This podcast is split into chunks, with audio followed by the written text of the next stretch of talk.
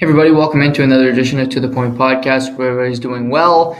Today it is a Tuesday, and as always on Tuesday, Seamus will Seamus Fillmore will join the show at about 5 p.m. We will get into a number of different things from across the world of sports because the last little while has just been a sports bonanza. I mean, you have the NFL in full swing going through Thanksgiving, so you had your Thanksgiving Day games, everything that happened there the NHL is in full bloom, as is the NBA. You have the World Cup currently ongoing in Qatar. And I've been enjoying the five early five o'clock games. Nice to have that on the on the go when you're on the treadmill in the morning. Unfortunately, those are done now. Every game starts at 11 a.m. Eastern. So that is no longer upon us. But you have the World Cup ongoing. England is playing the United States today. Uh, sorry, England's playing Wales today. Iran is playing the United States. Huge implications to see who will advance to the knockout round. When I get updates of the games, I will let you guys know if, if I learn the outcome of the game live. It was 25 minutes into both games when I started, no score. So that's where we sit. World Cup, you got baseball rumors Justin Verlander's meeting the Los Angeles Dodgers today. So he could be leaving Houston potentially. The Houston Astros made a move themselves yesterday, adding a, a really good first baseman, a former MVP, and Jose Abreu, signing him to a three year deal. I'll touch on that in a bit. I just that's another move for the Chicago White Sox. I look at them and say you drop the ball again because you let a former MVP walk out the door, and one of the pillars of that franchise for the last decade, really the best player of that franchise for the last decade. But before we get there, today's word of the day here on To the Point is translate. And really, what the regular season is, is a litmus test. And really, what it is, is it's homework and the, the regular season, I my metaphor is homework because when you get homework, whether in university or in high school, you do the homework so you can see if you can try to apply yourself and see if you can learn the information so that you can pass your final exam or your final paper, whatever it might be. But you're trying to apply yourself so that you're in a better position down the road. And for a number of teams, this is what this regular season is about. A number of teams they know they're going to make the playoffs. We got great players. We'll rack up points. We'll win awards, whatever. But does your regular season success and the way you play translate into playoff success? And, you know, when you think of a team that has struggled to do this, the Toronto Maple Leafs come to mind. The Toronto Maple Leafs have been one of the best regular season teams over the last two to three seasons. They've had one of the best players in the world in Auston Matthews the last number of years, and Mitch Marner hasn't been far behind either. And they've had great months. They've won they've won awards. They've had more pieces written about them than any other team in, in the National Hockey League. Fair or unfair. But when you get to the first round of the playoffs, and when you get to the big moments, that their style of play those players have not, have not been able to translate their, you know, have not been able to translate what they've learned. They've been a really bad student. They got into the final exam, they got into that test, and they shit their pants. They didn't know what to do. They didn't study. They didn't know what they're doing. It was like me the first time I, writ, I wrote my driving test. I didn't study the book. I didn't look at anything and I failed it horribly because I didn't know how far you had to stop behind a car. I didn't know all the rules. I was just winging it, thinking this is no big deal. Now I failed it two more times because I didn't look at the book after I lost the first time. So I was a really bad student. You could say I was a first round exit a number of times myself, but eventually I passed it by hook or by crook. They might have pushed me through like they do some school, some students now in schools. But so you, you see that with Toronto, and for fans, I think of the Maple Leafs because I'm close with a number of them. All you hear is, well, this regular season doesn't matter. It only matters when you get to April. That's a tough way to look at life. That's a long approach, and if you're if you can't celebrate the minor victories before you get to that big date, that's a long life. That's a long way to look at things. And I'm here to tell you, Leaf fans, I've been called a Leaf hater. I've been called a person that is way too hard on this team, that I'm not fair, even though I predicted that they'd win their division and I predicted that they would win at least a round in the playoffs, but I'm a hater. The Leafs are playing style of hockey this season that I believe will translate in the postseason. The Toronto Maple Leafs last season were like the Florida Panthers. The Florida Panthers played a running gun style, rope a dope, fling it, stretch pass, no defense. We don't give a shit. We'll let in five goals because we can score eight. And that's all fine and great until you run into the playoffs, the ice shrinks, and you're up shit creek without a paddle because you don't know how to play any defense. Your, your systems are completely uh, just a wreck, and your team is in shambles because you're playing a team that is structured, that's been playing playoff hockey at least in point, in part for aspects of the season, and they know what they're doing. Vis-a-vis who beat Florida and and the Toronto Maple Leafs? Oh yeah, the Tampa Bay Lightning. And you might say, well, Florida won around. Yeah, they played the Washington Capitals, who play with no structure either. So that's why they won their series.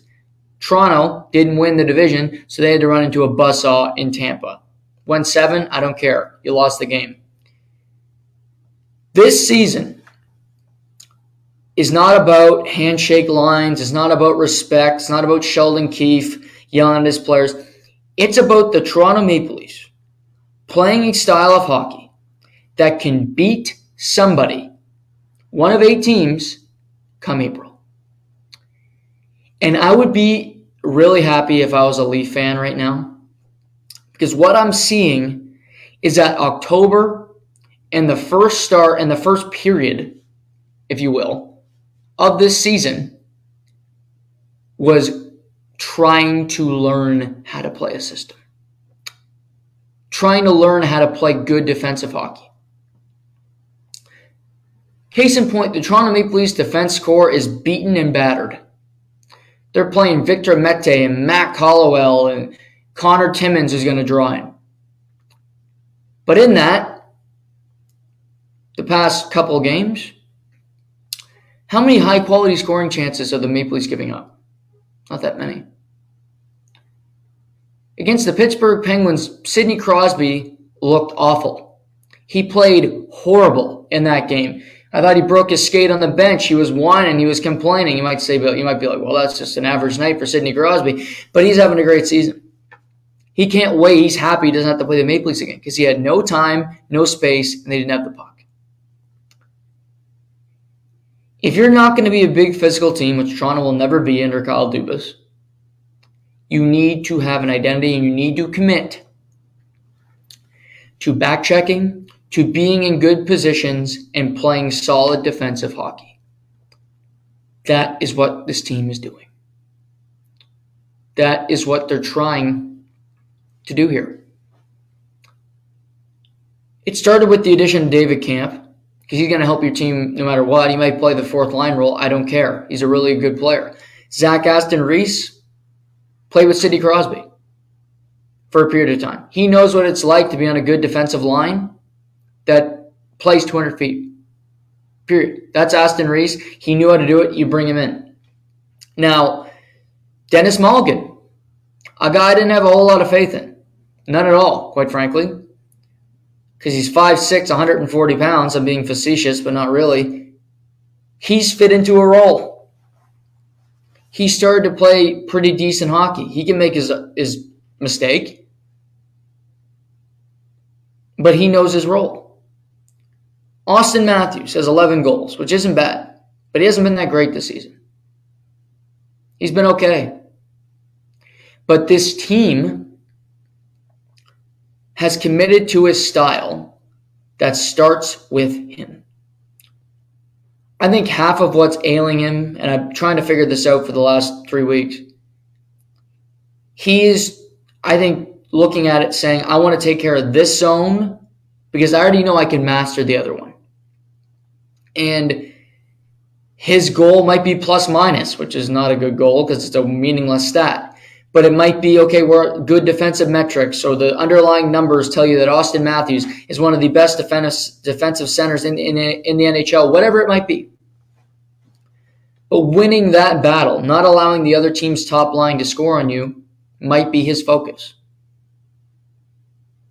And he's gone through Nylander, he went through Marner, and there were times the line didn't look good. I think he knows you're the best player. And you haven't beat anybody in the playoffs. If you're going to do it, you can't keep playing the same way and expect different results. Insanity. Figure out a way to do it differently. Try something different and see if it works. Toronto's built their team differently. Matt Murray's playing fantastic. But has he been great? I think that's splitting hairs really, and I would say how many how many great scoring chances did the opposition get tonight? And this isn't a shot at Matt Murray, this is applauding the team. Not that many. How many in tight chances does that Matt Murray have to make a save, save on? Not that one, two a night, where it's really high danger. You're like, oh crap, and you you know you get out of your seat a little bit. I don't see that many. I see a Matt Murray who's in his net, who's pretty comfortable, and doesn't have to worry all that much about what's going to happen because he can look around and say, I got a good defensive team in front of me, and I'll make that save when I have to. You know, he made a huge save on Kaprizov on Friday afternoon with 30 seconds left to keep the team in the game. But in that game, Toronto was a better team over Minnesota. Toronto was a better team over Pittsburgh Saturday. And Toronto was the better team than Detroit last night. Last night, and something that is strange but true. Sandin, Rasmus Sandin, and Timothy Liljegren have played better since Morgan Rielly got hurt and really have played better through all the injuries. Now, there's a couple theories for this. Is it because they feel needed to step up because there's an injury? Or in my position on this, I think they're playing better because they know they can't lose the role that they have. There is nobody coming. There is nobody coming to take your spot. They know they're going to play over 20 minutes a night and get into big positions. Matt Hollowell, Victor Mete are not taking those minutes. They are no threat. Connor Timmins, you know you're playing 20 to 22 minutes a night, period. That is going to happen. So you play with more freedom. Some guys need the push. There are athletes, there are people in life that perform better in their task when they know somebody's breathing down their neck. When they know, oh my God, I might lose my job here. Or somebody might take my position. Number one goalie plays better when the backup is somebody that's pretty, that's half decent. That isn't a, a, just a set number two. That isn't a Brian Elliott to Andre Vasilevskiy. For me, Sandin and Liljegren have proven to me they play better when there are, there's no threat. Sandin's played better since Rielly got hurt in a major way because he was struggling to start the season. Liljegren's been solid all year long, but both of them look more comfortable. And I don't know what that says about these two players, but all I know oh, since in the month of November, they've both been pretty good. They've both been pretty good. They're both getting bigger roles, and they seem to be comfortable with it. I mean, the same can be said for Justin Holl. Justin Holl was going to be cut from Toronto. He was going to be traded. He was much maligned. He was the new Jake Gardiner, the whipping boy. I'm sure Justin Holl was on Twitter and he got death threats from Leaf fans because a lot of them are just scumbags. No offense, Leaf fans. There are a lot of good Leaf fans. I know a lot of them. There are people on social media that told Jake Gardiner that they're going to go kill him or that he should go kill himself after a game seven performance. That's sickening behavior that I'll never stand for. Justin Holl, I don't even got to speculate. I know he got it because people take this shit too seriously. I do a podcast about sports, but that's not how you approach it. You just say, okay, Justin Holl a tough go. He played 27 minutes on Saturday. He played 26 last night. He is playing fantastic hockey. Can he be your number one defenseman to go to a Stanley Cup? No. But to me, it was. I think he can he can fit in, and if he's got the right partner. And for the Leafs, here's your hope. You got Rielly that will be back. You got Brodie. Then you'll have Giordano and Holl, which I still don't think is a perfect pair. I expect Giordano to take a dip before the season's over. He's an old man. Maybe he won't. He's played great. That's just, I look at wear and tear, the amount of minutes he's playing. I just think Father Time's undefeated. And Mark Giordano is not Tom Brady. And you have Liljegren and Sandin. That could be a good top six. In a perfect world, Kyle Dubas doesn't have to do much to that defense score to improve it. At a trade deadline. You might add some depth. You might add a guy that's better than Mac Hollowell or Victor Mete. You can keep Jordie Benn, but add another defenseman. So you have eight guys that you feel comfortable with playing in a playoff series. That's what good teams do. They have options to put guys in if they need them to, if they need to. Then that frees the lease up to add another forward, which I think they want to do more than they, than they want to add a defenseman.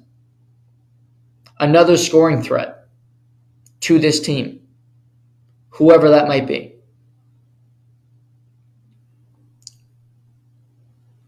As funny as that sounds, I think the Leafs want to add another, to me, another winger of substance. Another guy that can create his own offense score goals, and have an impact on a nightly basis that's not a defensive minded player. You got Nylander, you got Matthews, you got Marner, you got Tavares. Yes. But Bunting's not a, an offensive player just through and through. He's not skilled enough. He's that's not the way he's wired. Järnkrok, no. Holmberg, no. Kampf, no. Aston Reese, no.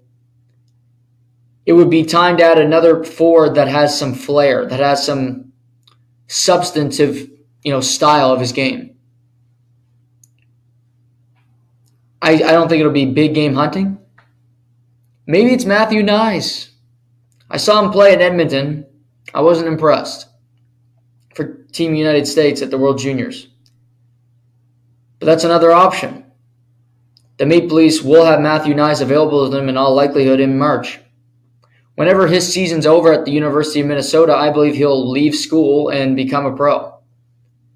He might not be ready, but most times these kids that come out of school get thrown into the NHL lineup no matter what.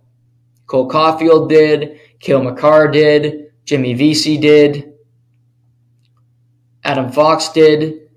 You get into the lineup if you're good enough when you leave school. He will get a look. Is that the deadline edition you need and you just add more depth?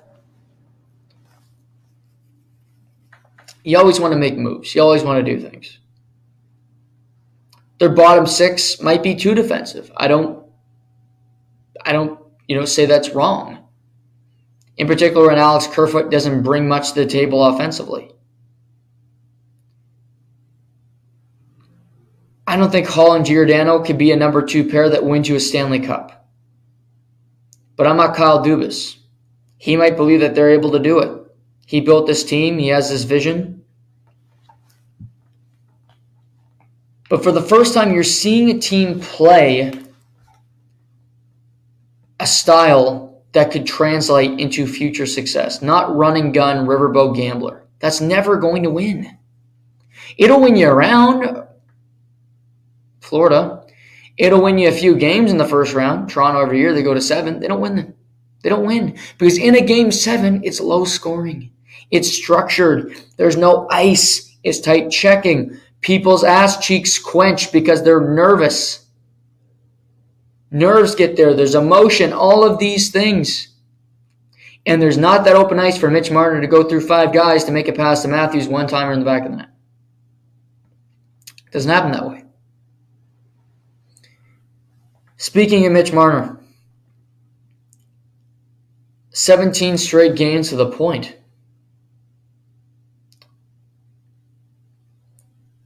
He's playing like a superstar. I haven't said he's a superstar on this show. I've never said it. I never thought he was. That he was a star player. Superstar to me is something you don't just throw around. He's getting real close.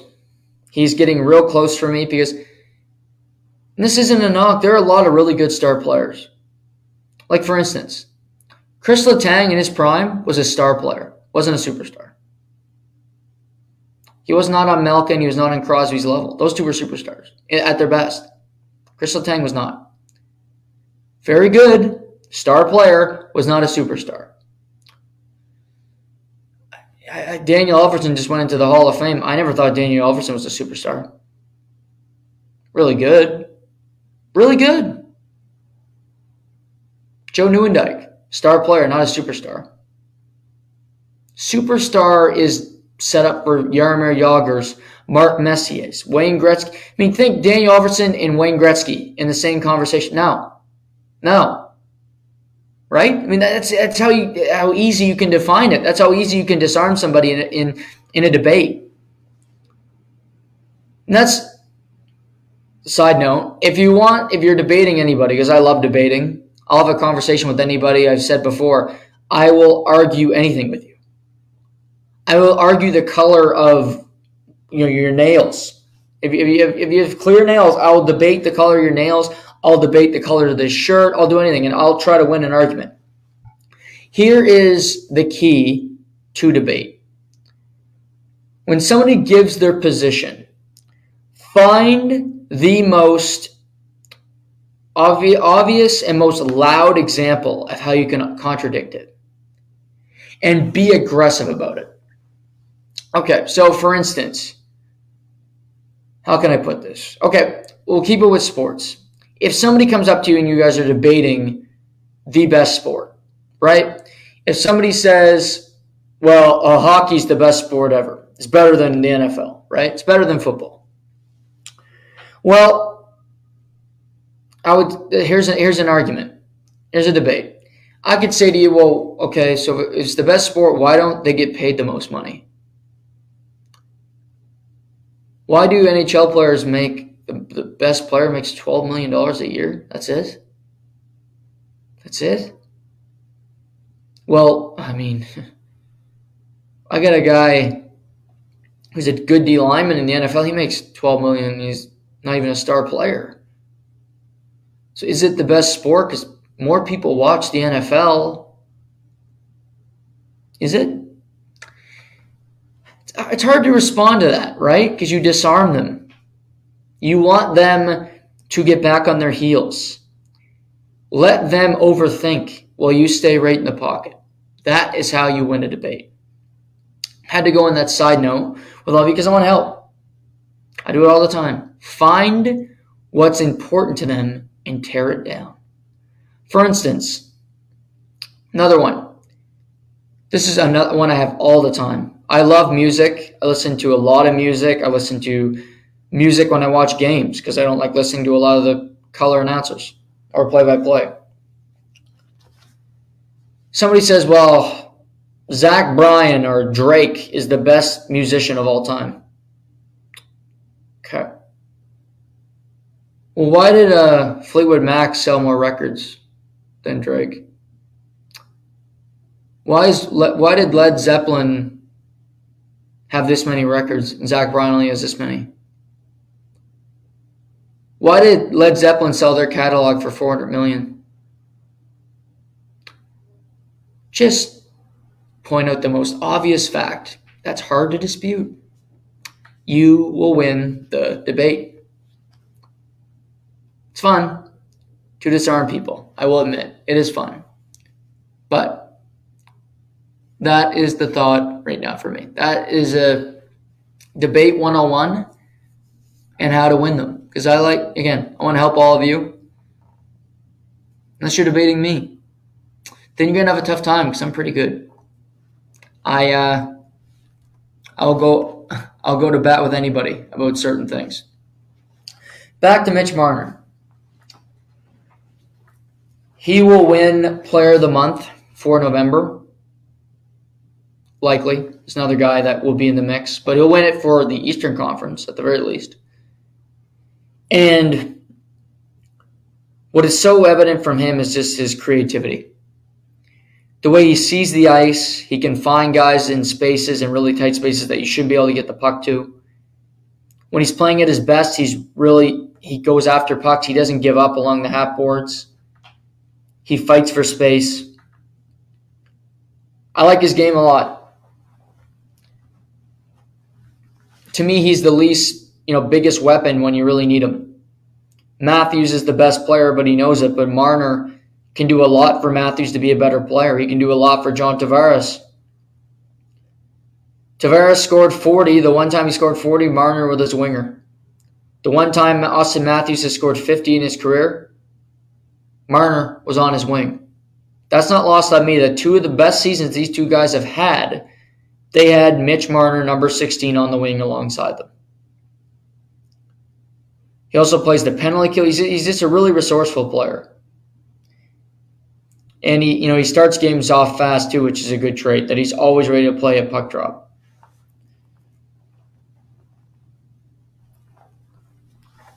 The Leafs, Leafs fans, you should be encouraged. I believe this play will translate into success. It can translate into you being a playoff team and not being one and done. Not bowing out incredibly early. Playing good hockey. Having a style and saying, hey, Boston, hey, Tampa, whoever it might be, come play with us because we are different than we were last year. And it very well could be Tampa in the, in the Toronto Maple Leafs again. And Tampa's had their struggles this year, but they're third in the Atlantic. A lot of inconsistency in the in the Atlantic Division. Tampa's not going away. Brayden Point's on the heater. He's starting to play well. They beat in St. Louis and they beat the they beat the Buffalo Sabres in overtime last night. They're starting to find their game. Steven Stamkos is scoring goals on the power play like he always does. So, but that's that's a positive thing for me is that your game can translate. Now, can you get by Tampa with this group of play? That's the tough thing. You can have a really good team you can have really skilled players and you can play a good system. And I think it will translate. But playing Tampa is another beast. For the Leafs, start with winning the Atlantic. It's so important. I said that last year. Avoid Tampa. You do not want to Tampa Bay. Don't test your fate. Get a wild card team, whoever that might be. It's way too early to start to predict. Maybe it'll be Detroit, who you played last night. Who maybe they play tough the whole year and they squeak in. Who knows? Maybe it's Pittsburgh. I think Toronto would love to play Pittsburgh in the playoffs. They own them. They know their style of play. Pittsburgh gets so damn frustrated against the Maple Leafs. You'd welcome that. Maybe that happens. But Boston's out in front right now, and they got games in hand on you. But you played well enough that you're within three points. You got their attention at the very least, and they're heading into a tough stretch. So Toronto play their last game of November tomorrow night against the San Jose Sharks. But this has been a really impressive month for the Maple Leafs. They turned the season around. They didn't fire the coach like I told you that they would not. Made no sense to fire a coach. It was a stupid, even a thought from people in the media. Take a chill pill. Your team's good. Like the hater, air quotes, predicted they would be. Now, a team that isn't very good right now, and a team I talked about yesterday, New York Rangers had a two goal lead last night, and they lost 5 3 to the New Jersey Devils. The New York Rangers, who blew a three goal lead to the Oilers on Friday, blew a two goal lead to the Devils last night. Gerard Gallant, wake up and smell the coffee. I said this yesterday. You are a coach, and sometimes coaching is less about motivation and about having a fucking plan. Having a set structure that you want to play. I don't see any accountability. I don't see guys being in good positions. Your breakouts are putrid. The, there's players that aren't playing very well. Panarin, Kreider like to go for skates in their own zone. Don't like particularly to give up their whole effort. Police it. How about practice and have some systems in place? How about give a shit? That just seems like a set play for me. The New York Rangers were my pick to win the Stanley Cup. They look like a fish out of water right now. Goaltending hasn't been that great. Defensive play is really inconsistent. Their offensive players have been good, not great. But the biggest problem here to me is coaching. When you see a player that's busting out of the zone before the puck is out of the zone, that's called cheating. That's called picking cherries, to use a Don Cherry term from Rock'em Sock'em. And most times that doesn't work. Because you're playing against NHL players. To keep the puck in, you have one less guy, you're you're in tough. And the puck might end up in the back of your net. How about don't make a backwards pass when you're when you're not when you're on five on five in the middle of the ice, turn the puck over the, and it goes back down the ice and scores. How about you don't give up three two on ones last night in the game against New Jersey Devils. How about you don't do that? There are players that are underperforming. But to me, Gerard Gallant's a coach that's great in year one, and then he gets stale because he doesn't coach. He stands back there and bitches when he doesn't get a challenge right, which I'm all for. I'm there with him. But he's got a, he's got good teams wherever he goes. I don't think they're, they're successful because of Gerard Gallant. I think they're successful in spite of him. I remember when he was fired in Vegas and they had made the cup final. The next season, they lose in the first round to the San Jose Sharks in that wild game seven, if you recall, with the with the uh, double minor penalty that the Sharks scored three power play goals on. They lost in overtime. Halfway through that next season, he gets fired and Peter DeBoer replaces Gerard. And there was a, there was people so upset. Why this makes no sense. Gerard Gallant got them to a cup final. We hate the ownership in Vegas. They make rash decisions. Okay. Well, Peter DeBoer came in. They got to a conference final. Then they got to a second round. Peter DeBoer is now in, in Dallas, and they are first in the Central Division. Peter DeBoer coached in New Jersey with a really lackluster, lackluster, lackluster roster. He knows how to play a system. He knows how to he's play the trap, have guys stay back, eliminate time, time and space in the neutral zone. Don't have players that are really loose to the puck carry it for over 10 seconds. Make a play with it. I can't say that for Gerard Gallant. Vegas was a team of destiny. It was not because they had a great structure about them. Bill Karlsson, career year. Reilly Smith, career year. Marchessault, career year. Shea Theodore, career year. And you had Marc-Andre Fleury ready to prove a point between the pipes. That was less to do about coaching and more to do about that team just finding belief in the in the cause. We're the loser upstarts. Maybe we can make something out of this first season here in Viva Las Vegas. And they did, to their credit. I'm not going to say fire the coach, but what I will say is, and this is tough, and I said Craig Berube could be fired.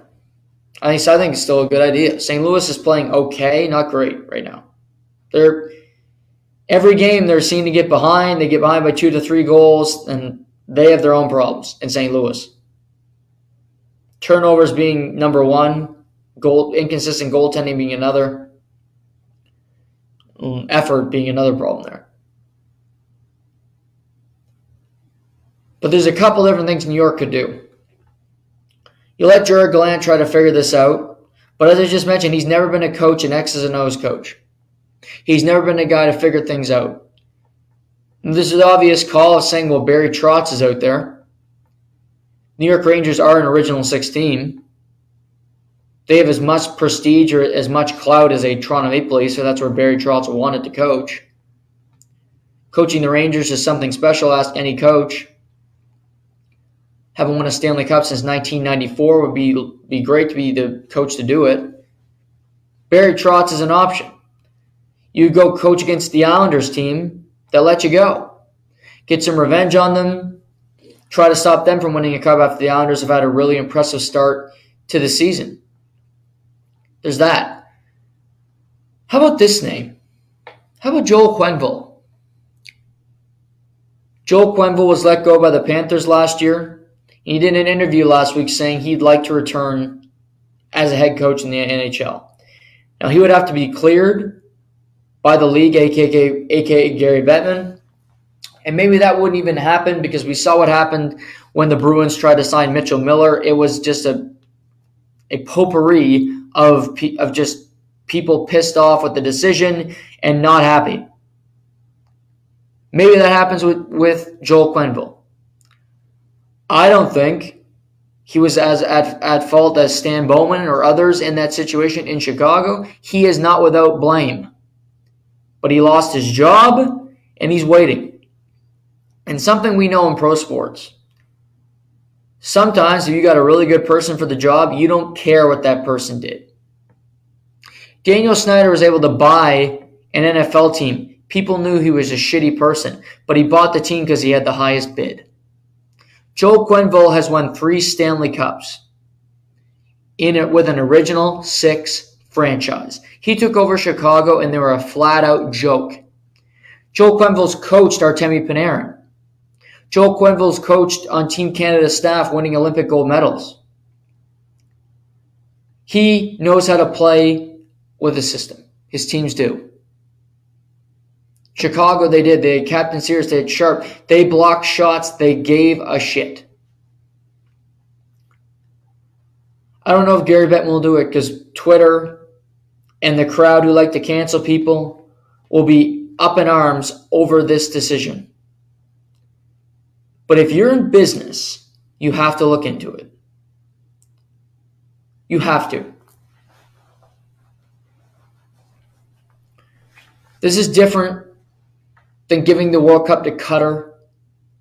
And over five, they announced that over 500 people were killed in building stadiums in, in Qatar prior to the World Cup. 400 to 500. I don't know how that's the number. That many people. It's a wild country over there.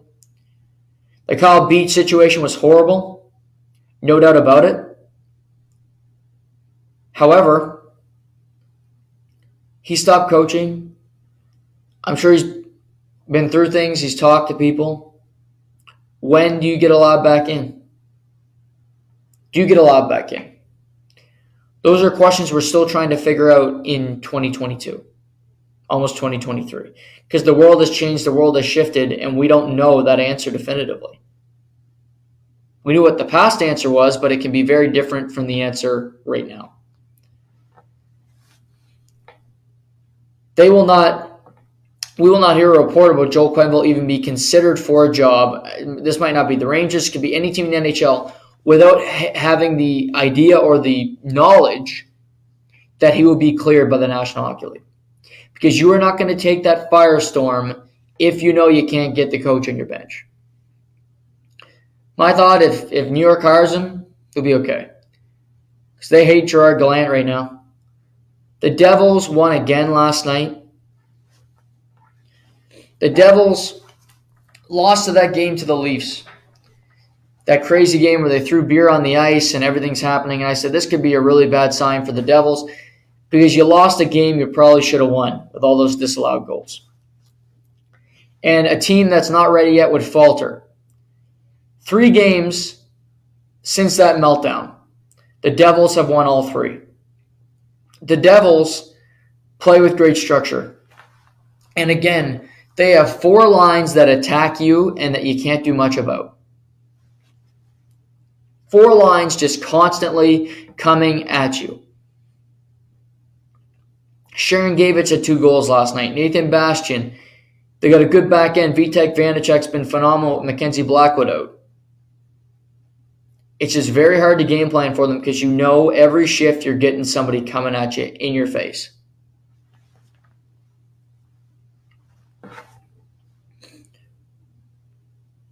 Devils have the second best point differential in the National Hockey League.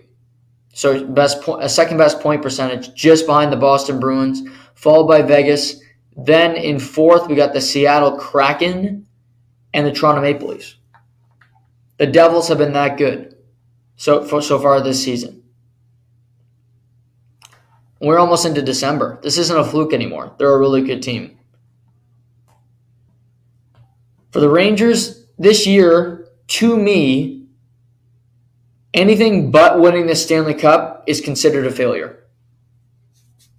That those were my expectations for that team. You have all the pieces. You have one of the best goaltenders in the world. Go do it. Go win the cup because you have everything at your disposal. You have all the talent in the world. You have Artemi Panarin, who I can't stand watching because his give a shit meter is less than a person taking a shit. But that is irrelevant right now. Go get the job done. They give up leads every night. They play horrible in third periods every night. And their coach is just back there swearing with no changes, no game plan, no nothing. Just put on a different suit another night and you go play the same game. Sometimes it can be a bad thing to fire a coach. I don't think it'd be a bad thing here. Gerard Gallant's a short term coach, and you need to have everything correct when it comes to your system. If he has a systems coach come with him and they play that, then you're set. He doesn't. Joel Quenneville knows how to coach system. He knows how to build a winner. Gerard Gallant's gotten close. He's never built a winner. Getting to a cup final is not building a winner. You're not considered. You're not a, a guy that's built a winner until you've won a cup. Period. Oilers, Panthers last night. Oilers get out to another bad start. Matthew Tkachuk scores early in the game. But again, the Oilers are the comeback kids. And you have to give them credit last night. Connor McDavid had three points, including the primary assist on the game tying goal by Evan Bouchard with five seconds remaining in the game. He then set up Leon Draisaitl for the overtime winner, which means that the Edmonton Oilers have won two games in a row. I look at this Oilers club, and I mentioned that you know they just need to say screw this, screw Puljujarvi, we need to get Hyman with these guys, play the hell out of McDavid, and hope for the best for right now. Last night's just an indication. You got McDavid, who's just an absolute superstar, and that was a game where he willed his team to a win. You squeak one out in New York, then you have to against uh, yeah against the Rangers. Sorry, then you have to get on a bird, fly back to Edmonton, and play a game on Monday night. You're down one nothing after one. You're down three two, five seconds, but you find a way to score that goal. Evan Bouchard's got three goals in two games after not scoring one in 20. He's caught fire. But McDavid was all around the ice. He was insanely creative. And in the big moments, he comes up with points. He had three last night when he needed them. Be that special player. Be the best player in the world in these big moments. I give credit to Jack Campbell as well. I thought he played really well last night. He battled in the net. Yes, he did give up three goals, but he battled in the big moments to make the key saves. He's starting to round into form a little bit, but it can be hard to tell because the Western Canadian teams, other than Winnipeg, are all really inconsistent, are all really average, and have all played really bad spurts of hockey this season. For Edmonton, they need to continue to build and they need to start a game on time.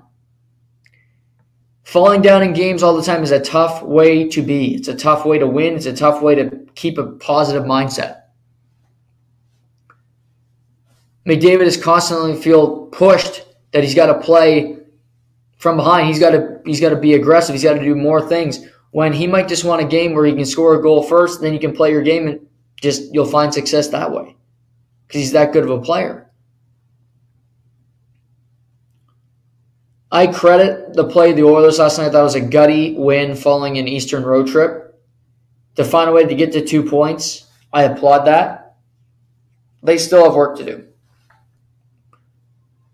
Their bottom six is still really leaking. But for for that team and for McDavid and Draisaitl, make your life easier by having a good start to a game. You're on the ice first, score a goal in one of those moments so that you are playing with the lead. Playing with the lead helps your bottom players as well because they don't feel the need to press. They they might try something and maybe it works know, it might be one one because they tried to do something that's out of their comfort zone, but at least you're one one. You're not down one nothing, two nothing early in the game, or then you have to press. So impressive win by the Oilers, but they still are not playing good fundamental hockey. They need to figure it out. Florida lost to Edmonton last night. Now they play the Calgary Flames this evening, which will be a return for Matthew Tkachuk to Calgary for the first time since he was traded last July. Sorry, last June or July.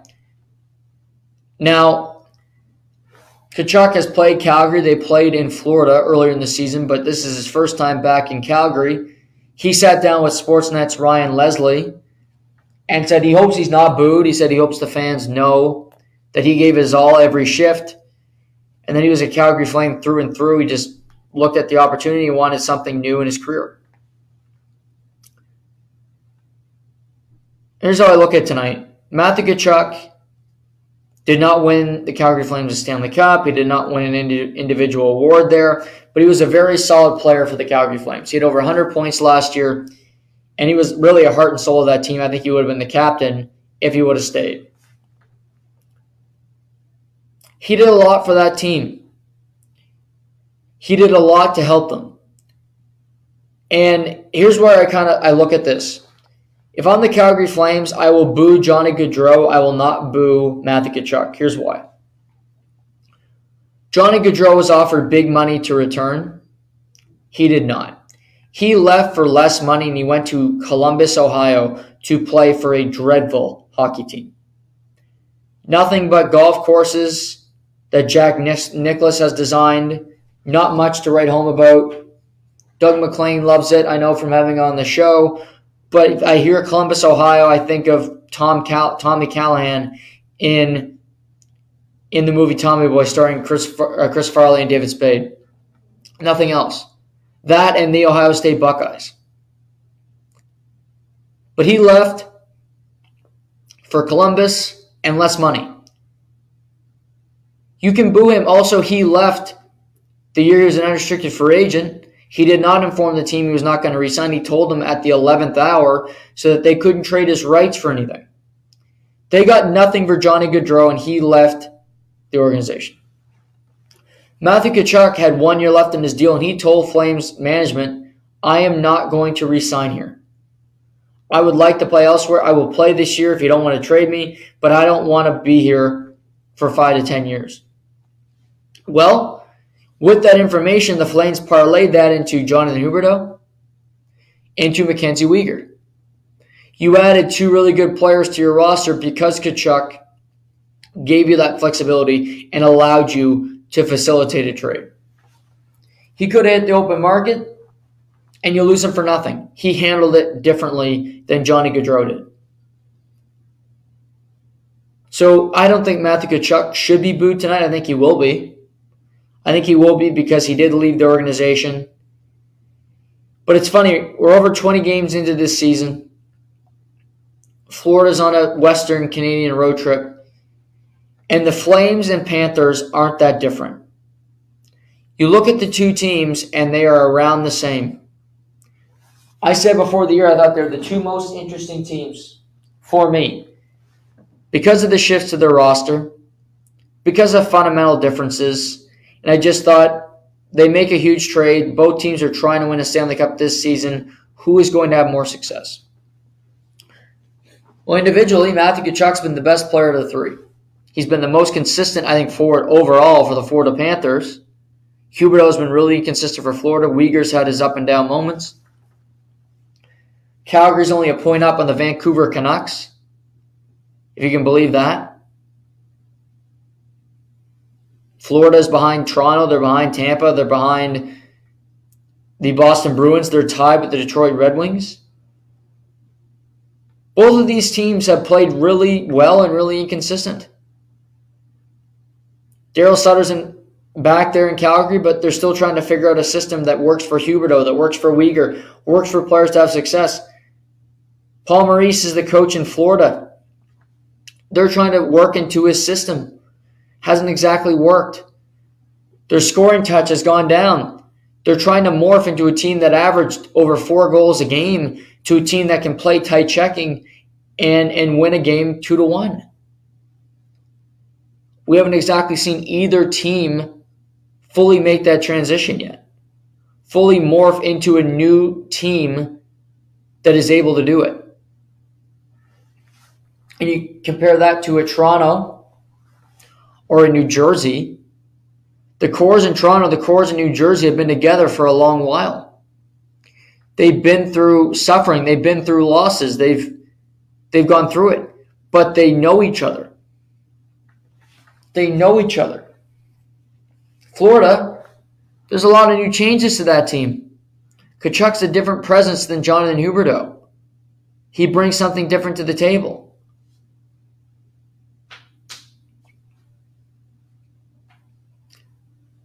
I'm interested to see the way Tkachuk is welcomed. And for Calgary, I mean, Calgary's playing Florida. Vancouver's got the Capitals tonight, who are reeling. You do not want to wake up Wednesday morning on November 30th to see that the Vancouver Canucks are ahead of you in the standings. That's just a piece of advice to the Calgary Flames because that would be a disastrous start to the season to see Vancouver and Seattle and Vegas to a point ahead of you by a significant margin. That is doomsday type scenario for this team. But I still find both teams interesting. But I will say, as we approach December, I am more confident that Calgary will make the playoffs. And honestly, I am starting to really worry about this Florida Panthers team. They can't seem to adapt to that new system that Paul Maurice wants to play. They're not going to catch Toronto. They're not going to catch Tampa. They can hope that Boston falls off a cliff, but I still find it very hard to believe that they'll catch them. I don't. New Jersey's going to make the playoffs in the Metro.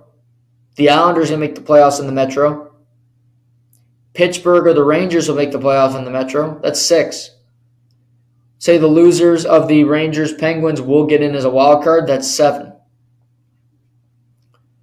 least one more playoff spot.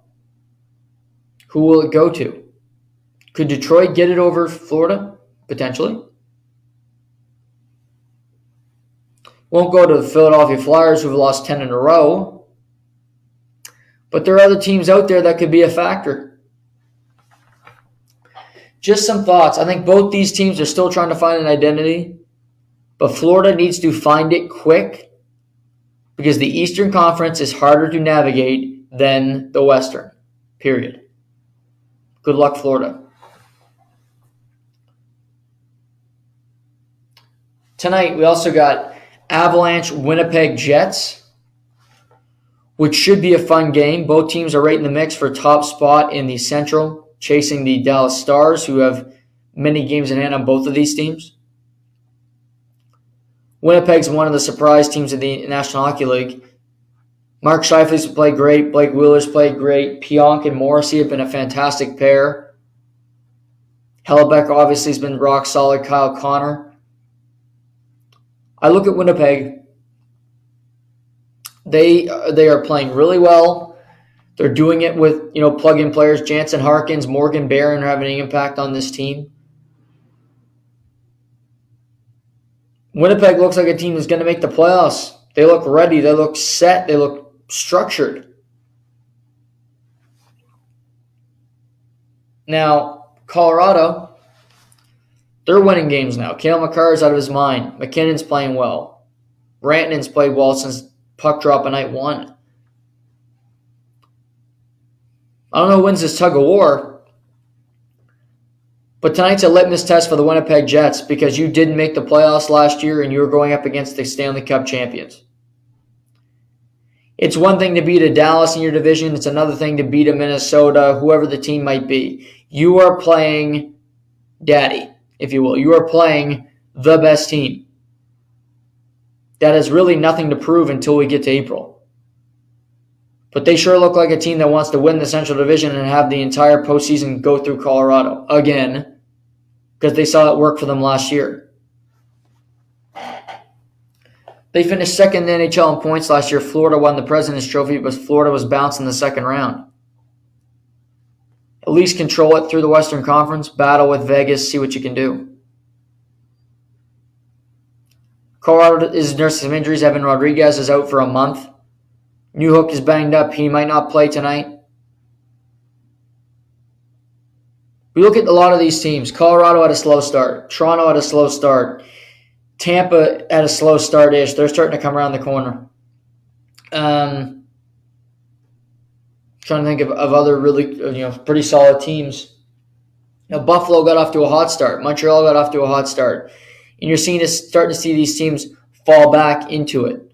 New Jersey's been one of the few teams that have kept up their their winning ways, that have kept up their their play the whole season. Edmonton started hot, then they faded. Now they're trying to find their game.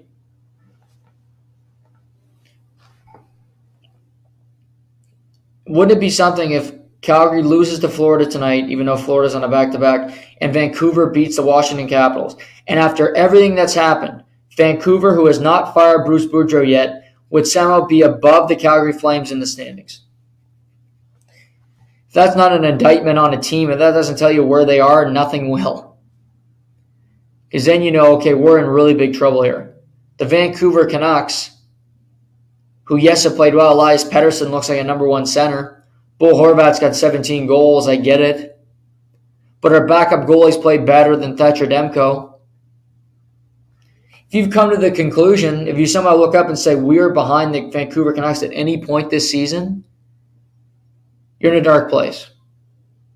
Because that you just you just know it. Doesn't take common sense to really figure that one out. Just look at the situation and read and react. But full slate of games tonight, a lot of interesting games. Seeing here, we get a soccer update. The United States lead Iran 1 0 in a must win matchup, while England is close to advancing, leading Wales 3 to mill. So England is going to be top spot in their group, beating Iran in the opening game, having a draw with the United States, and then beating, likely beating Wales today. If the United States beat Iran, they will advance to the knockout stage. They will knock out, they will advance to the next round alongside England, which would be a massive accomplishment, in my opinion, for the United States, despite the fact that they had a pretty weak group despite the fact. But for them to do this, to get a win at the World Cup, to have a draw against England, one of the best powers in the sport, that's a real positive sign for them. And that's something that Canada wanted.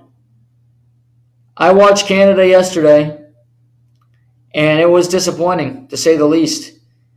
They got drubbed by Croatia 4 to 1, and it couldn't start off better. The second minute of the game, Alphonso Davies scores the first ever goal for Canada at a, at a men's World Cup. They have all the momentum. They're beating. They they lost one nothing against Belgium. Now they're up one nothing against Croatia. But following that, Croatia took it to Canada, and Croatia looked like the soccer superpower, while Canada looked like they're still getting their shoes on. Ends up a four-one final, and Canada has no shot going into their last game of making the knockout stage. The group is now incredibly tight because you have Belgium with three points, following their win over Canada, but they lost to Morocco.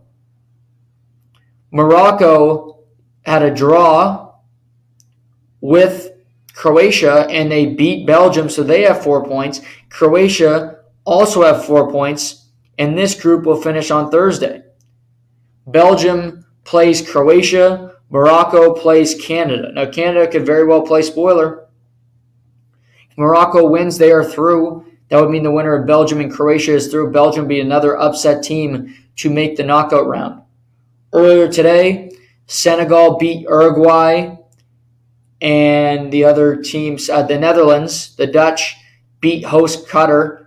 So the Netherlands are through, as are uh, Senegal, and it looks like right now England is going to be through, and perhaps the United States will be through as well to the knockout round. So that that's until Friday. That's what happens. Then the knockout stage begins on on on uh, Saturday for the FIFA World Cup. Canada plays at I believe 11 a.m.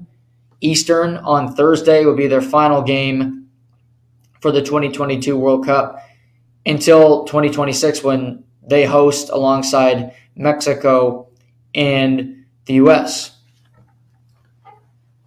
We had a football game last night, Monday Night Football in Indianapolis. Mike Tomlin and the Pittsburgh Steelers against Jeff Saturday and Indianapolis Colts. And what a game it was because we saw a lot of ugly football. How about these first half stats for Matt Ryan? 4 for 11 for 27 yards, sacked twice, and an interception. The Colts had the ball less than 10 minutes, and the offensive line did nothing to help the team. Now, in the second half, the special teams showed up in the first minute, which gave them hope. But here's the thing for the Colts they just make stupid decisions, and Matt Ryan can have really good moments, but the guy just isn't a great quarterback anymore. He's not a quarterback of the future. He's not a starting quarterback in the NFL anymore, but he's better than the two other quarterbacks they have on the roster. This dropped Indy to 4 7 and 1 and knocked them out of contention, knocked them out of the playoff mix.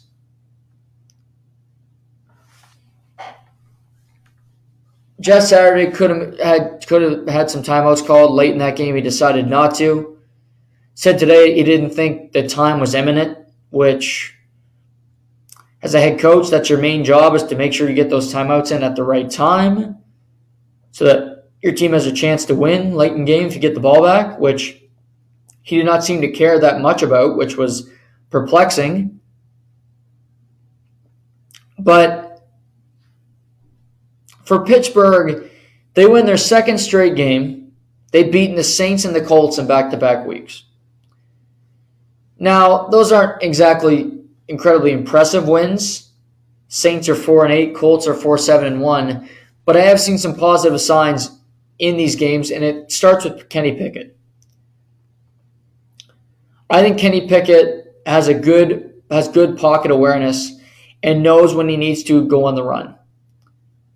He is an athletic quarterback. He's not crazy athletic, but he's got good enough wheels. He's got a good enough vision to know and how, how to escape taking big hits. He can scramble, he can make plays, and I, I like that about him. Meaning, the first half last night, the Pittsburgh Steelers had 24 rushing attempts by four different rushers. They used three different running backs, and Pickett ran the ball himself nine times last night. Not huge runs, but important plays to pick up first downs at times for the Steelers. Also, he's a really he's, he's great at sliding. He gives himself up, he slides, he doesn't take big hits. That's another positive thing for Kenny Pickett. I think he needs to make quicker reads throwing the football. I think he, there's times he, he stares down a receiver and then he looks around, but you need to make a decision and throw the football. But for Pittsburgh, Pickens and Pickett are starting to get a connection. That's a positive. Pat Freiermuth is a great tight end. You'd want him on your roster any day of the week if you're a Pittsburgh Steeler fan. Diontae Johnson is playing decent for this team. I haven't seen a franchise quarterback yet for the Pittsburgh Steelers in Kenny Pickett. I can't go that far. But I have seen a guy that knows the position and is not trying to do too much. He knows what he doesn't know. He's not trying to airmail the ball. I don't think Matt Canada's offensive scheme is that creative anyway. But he's running it effectively. And it's the perfect sequence for him to be in because he's playing against bad teams to get some reps, to get some important reps to see what you can do. Pittsburgh's four and seven. They're not going to make the playoffs. But if Kenny Pickett can get some good live action play, he gets a connection with George Pickens, who will be in his second year next year on the roster. De- Diontae Johnson is under contract. Pat Freiermuth will go into his junior NFL season. You draft some offensive line help. Maybe this team isn't half bad next year in a quicker type rebuild. You signed a veteran quarterback in Mitch Trubisky, knowing that was a stopgap, knowing that was a band aid on a bullet hole. It was not going to stop the blood. It was not going to save you from your impending death. I'm not sure Kenny Pickett is that is is there yet is there yet. However, he's doing impressive things and he's putting his team in a position to win most games in the last number of weeks.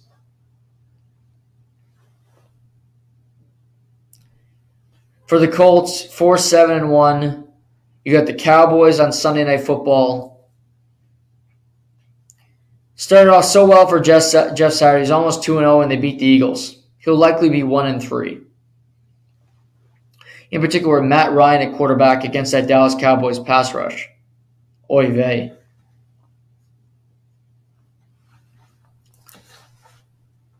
For Jeff Saturday, I'm not sure. I don't know if this is going to work, if he's going to be their head coach next season.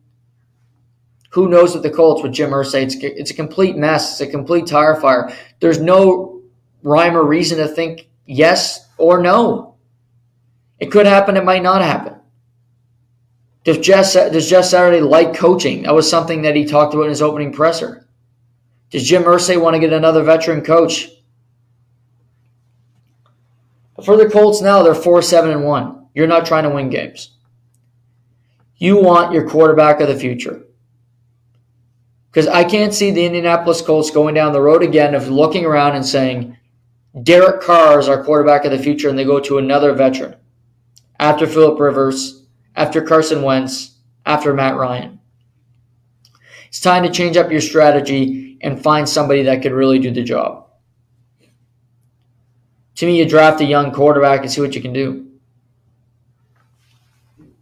Now, you prefer that quarterback to beat Drake Maye or beat Caleb Williams in next year's draft. But if it's CJ Stroud, if it's Hendon Hooker, if it's Will Levis, you draft one and see what they can do. Maybe you keep Nick Foles as a stopgap quarterback, and next year's another losing season for the team. You get you get rid of Matt Ryan, you eat some of that salary cap number, and you just you see what you can do. That rookie is start sits on the bench to start the season. You see how it goes. If the season's going along and you need reps, you move on. Maybe the Colts, if they don't like anybody in the draft, they trade for Jordan Love for the Green Bay Packers. Aaron Rodgers said today that he will play this weekend against the Chicago Bears. But, well, Jordan Love is in his third season. He's hardly played at all. Maybe he'll get some starts down the stretch. Maybe the Colts will look at him and say, "Can we could draft a rookie? We could take this guy. See what he can do." He's not he's not a veteran. He's had very little experience, but maybe he can do it just some food for thought because I don't see the Colts going down the veteran quarterback market again because it's, it's not worked so many times and you can only kick a dead horse so many damn times. Change up your strategy. See if you make a change if something positive happens. I'm not sure it will, but you need to do something different because otherwise you're just you're doing the same damn thing over and over again. And that's not working. That's not going to help you. That's just it's a it's a poor strategy. That that's not a winning one, quite frankly. So we sit here, same score in the England and U.S. games, so we're getting close to the end of uh, the games at the at the World Cup. College. I, mean, I mentioned this yesterday briefly. Didn't get into it, but some hires from around the college football world from uh, this weekend. It started when Nebraska announced that they had hired Coach Matt Rhule as the program's next head coach. Matt Rhule, the former head coach of the Carolina Panthers, who was fired less than a month ago, and now he's the head coach in Nebraska. Nebraska's been a failing program for a long time. They fired their head coach in September. They went three and nine on the season, and it's been a program that's lacked identity for close to 20 years. Matt Rhule turned a two two win Temple team into a 10 win season. Baylor was at three wins. He got them to a Big 12 title. And Baylor's been a pretty consistently good program for a number of years under Dave Aranda since Matt Rhule has left. He builds cultures and he knows how to recruit good players. He couldn't coach in the NFL, but that's not his job. He can coach in college and he can turn around bad programs. The great thing for Matt Rhule you are more likely to get better players coming to Nebraska than they are to go to Baylor or go to Temple. Nebraska still has a brand name, they still have that name value, and you get to play in a bigger conference. You get to play in the Big Ten right now if there is divisional, you know, realignment. I think Nebraska will be included because they have a history. The Cornhuskers, it's a big college football power. It's got a name to it. And yes, it's been irrelevant for a very long time, but name recognition stays with you. I think this is a smart move for Matt Rhule. I think it's a better job than Arizona State. I think it's a better job than the University of Colorado. He takes the job at Nebraska. Up next was Wisconsin. Wisconsin, who fired their head coach also in September, decided to poach a coach they went and talked to the University of Cincinnati head coach, Luke Fickell. Luke Fickell, who was offered head coaching jobs last offseason, who said no to them all, and returned to the University of Cincinnati after leading that program to a Final Four, this season decided to leave Cincinnati to go to Wisconsin. To me, there's a couple of reasons why money, of course. He was getting good money at Cincinnati. He's going to make close to $9 million at the University of Wisconsin. Wisconsin's a big school. It's easier to recruit at Wisconsin. And Luke Fickell has some brand name about him. He is starting to get the reputation that he can get you to the NFL. Sauce Gardner, Alec Pierce, Desmond Ridder, two other players on that defense were drafted in the National Football League last year, all in the first three rounds. He knows how to he knows how to draft and develop people and build a good program. They were beaten and battered this year. They had Ben Bryant transfer over. He only played in five of the games. They went nine and three at Cincinnati. A really impressive season after losing so many important pieces to the NFL. So he can recruit players know that he they he can get them to play on Sundays. It's a lot easier to sell them on coming to play in the Big Ten Conference than play in the AAC, the American Athletic Conference, and play at the University of Cincinnati. I think this is a great hire for Wisconsin. I've seen Wisconsin be good in my lifetime. I haven't seen Nebraska be good in my, in my lifetime. Matt Rhule's turned it around at, at schools but I will say for both of these schools, this is not just about being competitive. In my mind, Nebraska and Wisconsin in the not too distant future want to be able to compete for national championships, to at least be in the, when it's when it's a 12 team playoff, be in the conversation. And why shouldn't they have that expectation? Penn State, if it was a 12 team playoff, would be six or seven this season. Penn State, who's in the Big Ten who battled hard with Michigan and Ohio State. Why can't Wisconsin be Penn State? So Luke, Fickell leaves Cincinnati for the University of Wisconsin. And then it was announced yesterday afternoon that Hugh Freeze, who used to coach at A&M, coach at UCF, and is currently the head coach of Liberty, had been hired by the University of Auburn to be their new head coach. Auburn, who's had three coaches in four years. Auburn, who doesn't have a, much of an identity over the last number of years. They're an SEC school that seems to lose a lot of games every year. They're an SEC doormat. Mississippi State's been better than, than Auburn. Ole Miss, Texas A&M, Alabama, Georgia, of course, LSU. You look at SEC, which is always very tough. Auburn is an easy win for most teams. They haven't had a great quarterback at Auburn since Cam Newton. They had Bo Nix, who was okay, but he's since tra- uh, transferred to the University of Oregon. So for Hugh Freeze, I think number one is draft and develop, so uh, recruit and develop a quarterback that can play. Get some talent that can compete with some of these great athletes in the SEC, like a Bryce Young, like a Jayden Daniels, like Ja'Marr Chase, who's now in the NFL. So many great players in the SEC. It's on Hugh Freeze to get someone to come to Auburn, not go to Alabama, not go to Georgia, not go to Ole Miss to play for Lane Kiffin, who just got an extension, eight years and over $9 million a year to remain at at Mississippi. It can be a tough sell, but that's what Hugh Freeze is going to have to do. He's been successful. I have of the three I just named, Hugh Freeze gives me the most pause. I don't know if he's going to be a great hire in Auburn because that program just doesn't have an identity right now. He's going to need a complete turnaround. He's going to need recruits to go to Auburn and say, if I'm going to play in the SEC, I'm not going to Alabama. I'm not going to Ole Miss. I'm not going to LSU. I I just don't buy it. I just don't buy that Auburn will be able to steal that many kids away from these more, you know, elite programs. Also, we heard that the University of Colorado Buffaloes have offered their head coaching job to Deion Sanders. Deion, who co- currently coaches at Jackson State, which is a historically black university, He's been rumored to be in talks with Auburn. They gave the ball. They gave the job to Hugh Freeze.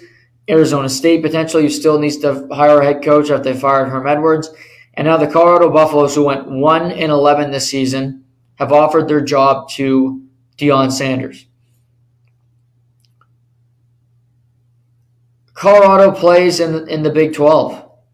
They play with USC. They play with UCLA. Oregon, and all these schools. But I look at the situation, and I think this wouldn't be the worst place for Deion Sanders.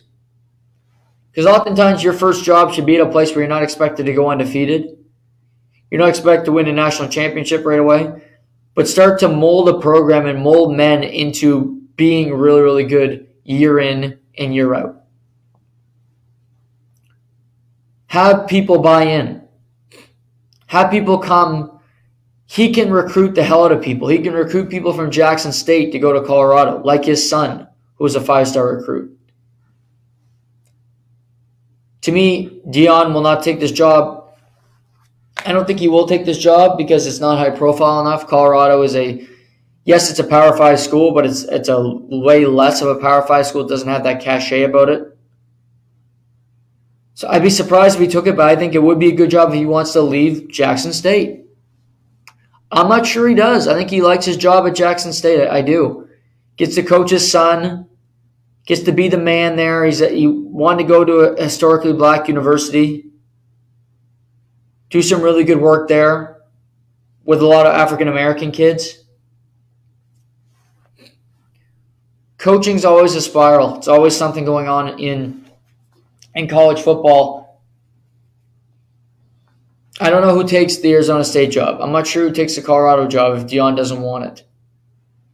I know he's focused on winning his conference title this coming Saturday. Maybe Jackson State wins the game and he announces after the game that he's going to be a Colorado Buffalo head coach. I don't think it happens. I think he stays at where he's at. I don't think he wants that Colorado cold all winter long. I don't blame him, by the way. I wouldn't want to deal with that. Crazy storms, Aspen, Colorado. But some people are tougher than me. Not that hard to be tougher than me, but just a just a thought. College football, lot lots happening, lots changing in in the sport as a whole. Well, uh, Jose Abreu, the Houston Astros, has started their offseason before most teams have. This past season, the Houston Astros had Yuli Gurriel and Trey Mancini playing first base.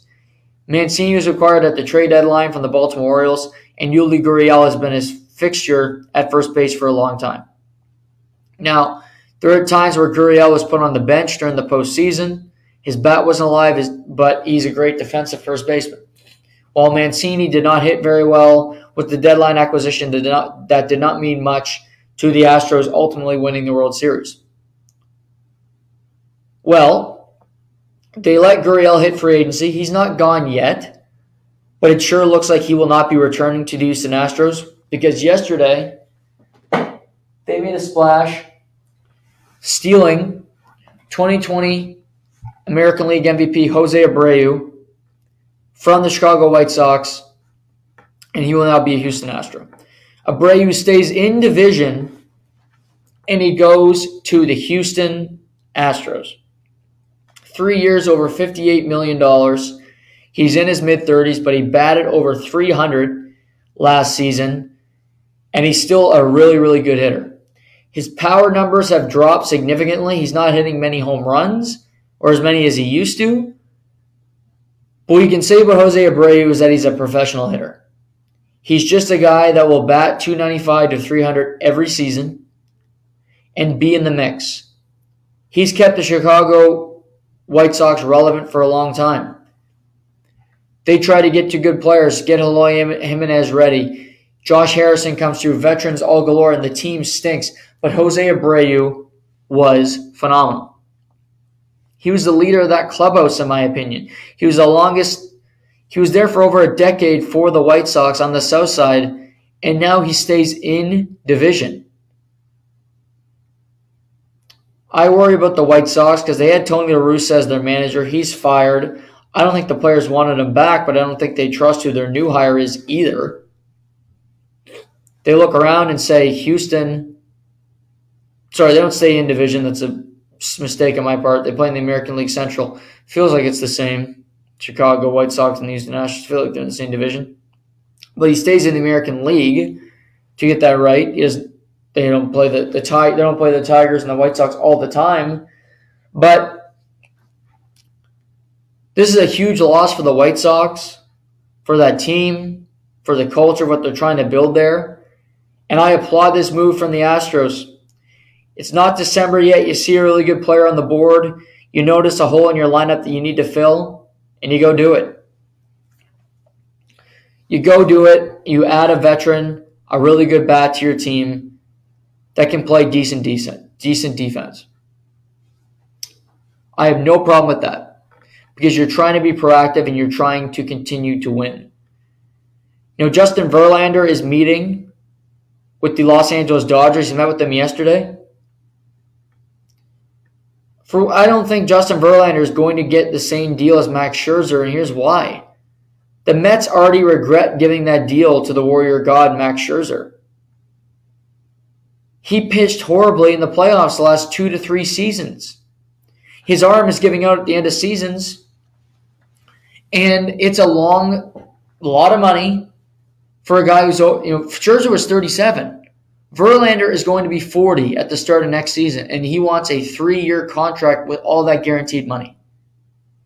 I think he's just, he's going to go for a visit around the around Major League Baseball, talk talk to a number of teams, and realize, okay, I, I can't get this deal. It won't be collusion. It won't be every team saying, no, no, we're not doing that because they'll do it because they'll say this makes no sense. Yes, Verlander won the Cy Young. He might be worth 20 to 25 million dollars a season for the next two. maybe a year and then a club option in that second year in a perfect world. Even if you give him a second year that is guaranteed, he's not worth 40. He's not worth that kind of money. He finally won a World Series game after all this time. Yes, he won a sign in the regular season. Fantastic. Can he do it again? Unlikely.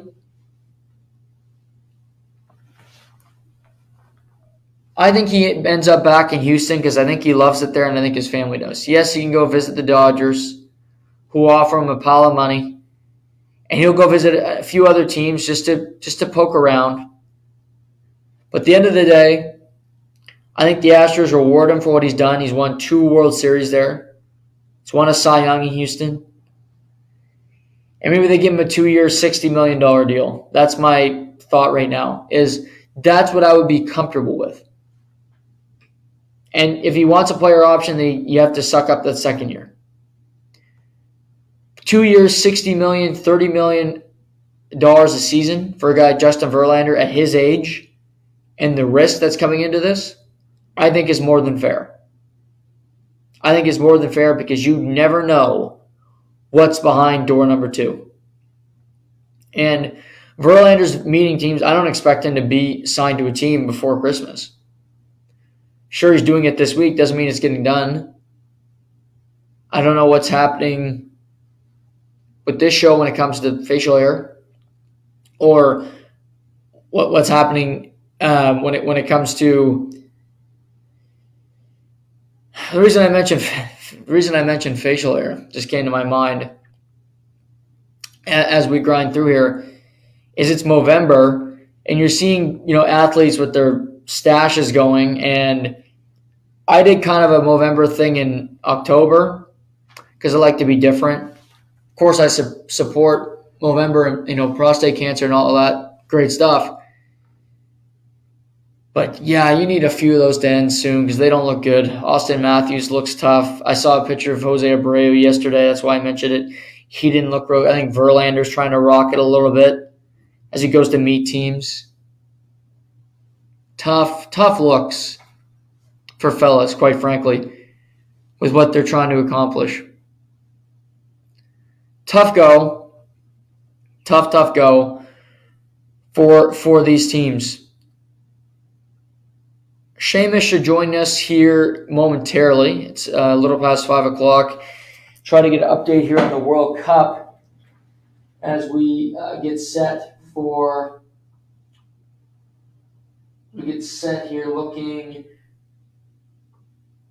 trying to get a read on this game. Nothing yet when it comes to an update on who is going to win today. Sounds like England. It sounds like the United States, like I said, but that is nothing definitive yet. When I hear that news, I will relay it to all of you.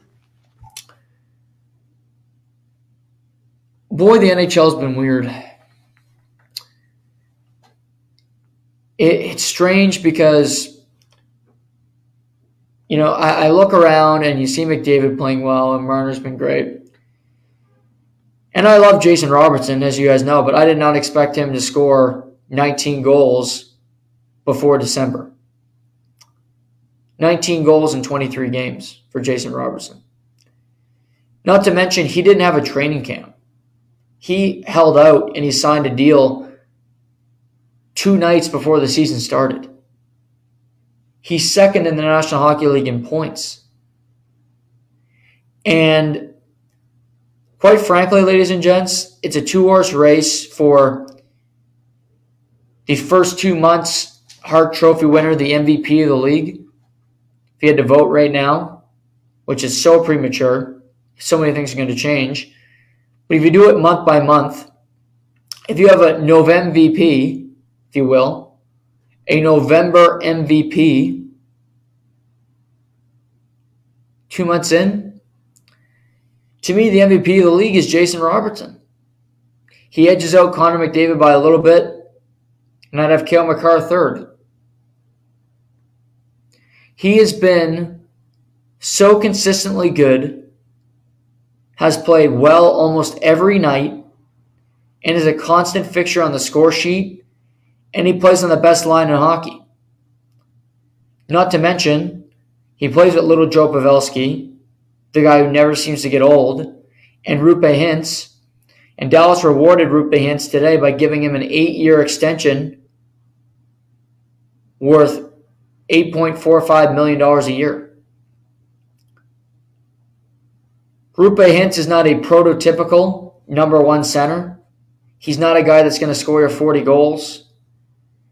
He might not give you 100 points in a season, not likely never going to give you an 80 point season. Roope Hintz is a very fast player. He can finish with the best of them. He does have a good shot. And he's a guy that disrupts and he can distribute the puck to two the two guys that are on that are around him in Joe Pavelski and Jason Robertson. Roope Hintz has assisted on 12 of Jason Robertson's 19 goals. These two have a connection. And this line was put together last year by the Rick Bowness administration, who put Hintz together with Robertson and with Pavelski. Peter DeBoer came in and said, if it's not broke, we're not going to fix it. So he said, we're going to keep that line together. And then you might say, well, you got all those three players together. It's going to hurt the rest of your team. Dallas is first in the Central. Dallas first in the Central. They're getting good goaltending from Oettinger and Wedgewood. Wedgewood, a journeyman backup, is playing good hockey. Good for him. But Jamie Benn's having a resurgence. He's playing really good hockey. Heiskanen's playing pretty well. Lindell, Tyler is having his moments. Wyatt Johnston, a rookie, is getting into the lineup for, for Dallas. Dallas also has a lot of depth to make trades at the deadline. They do.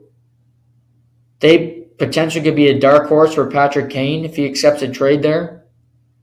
They got a number of pieces in the minors that I like a lot. that I think could be in play that Chicago would be interested in, and they got draft picks, of course.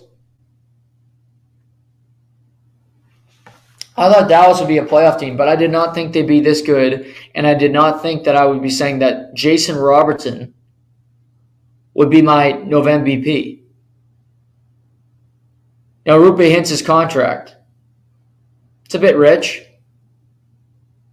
Six, it's eight years, a lot. He's 26 years old. But it's the going rate now. Just seems to be the going rate. You give a guy $8 million when he's on the top line, your top line center. And I'll tell you, two guys that are thrilled with this contract today. Jason, uh, not Jason Roberts. Jason Roberts will make more than Hintz whenever he gets his deal. Bo Horvat and Dylan Larkin. Bo Horvat's an unrestricted free agent at the end of the season, as is Dylan Larkin in Detroit. Both are captains of their respective teams. And I don't think either Vancouver or Detroit wants to pay their respective player as much as Roope Hintz got today. I could be completely wrong, but I don't think I am. I don't think Vancouver wants to give Bo Horvat eight years at eight million. Eight years, sixty-four. I don't think they want to do that. Why isn't Dylan Larkin signed? You might ask. Well, he's probably looking, saying, Roope Hintz has got this. I'm better than Roope Hintz. I want at least nine. He probably Matt, uh, Matt Barzal makes 9.1. Maybe he wants to be in that range. He looks at, at those comps and says, well, I think I'm just as good as him. What is his number?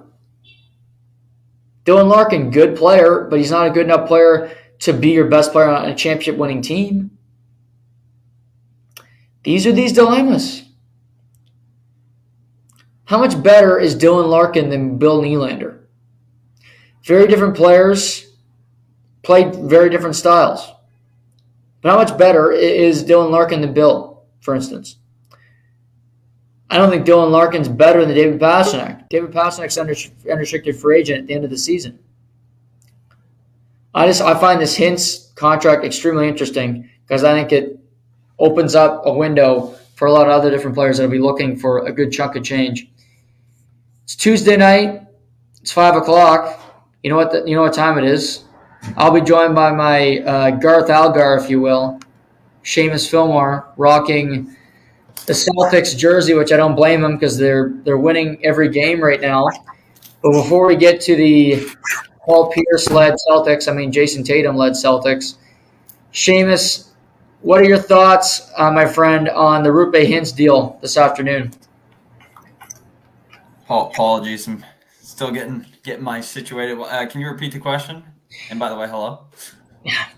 Good morning. what are what are your thoughts on the Roope Hintz deal this afternoon? Uh, eight point four million over yep. seven years, is it? Uh, yeah. I like it. Yeah, no, I, I was just thinking about that. I was coming on because I knew it would be asked. Um, I I don't have any problems with it. You got a guy who could potentially be your first line center.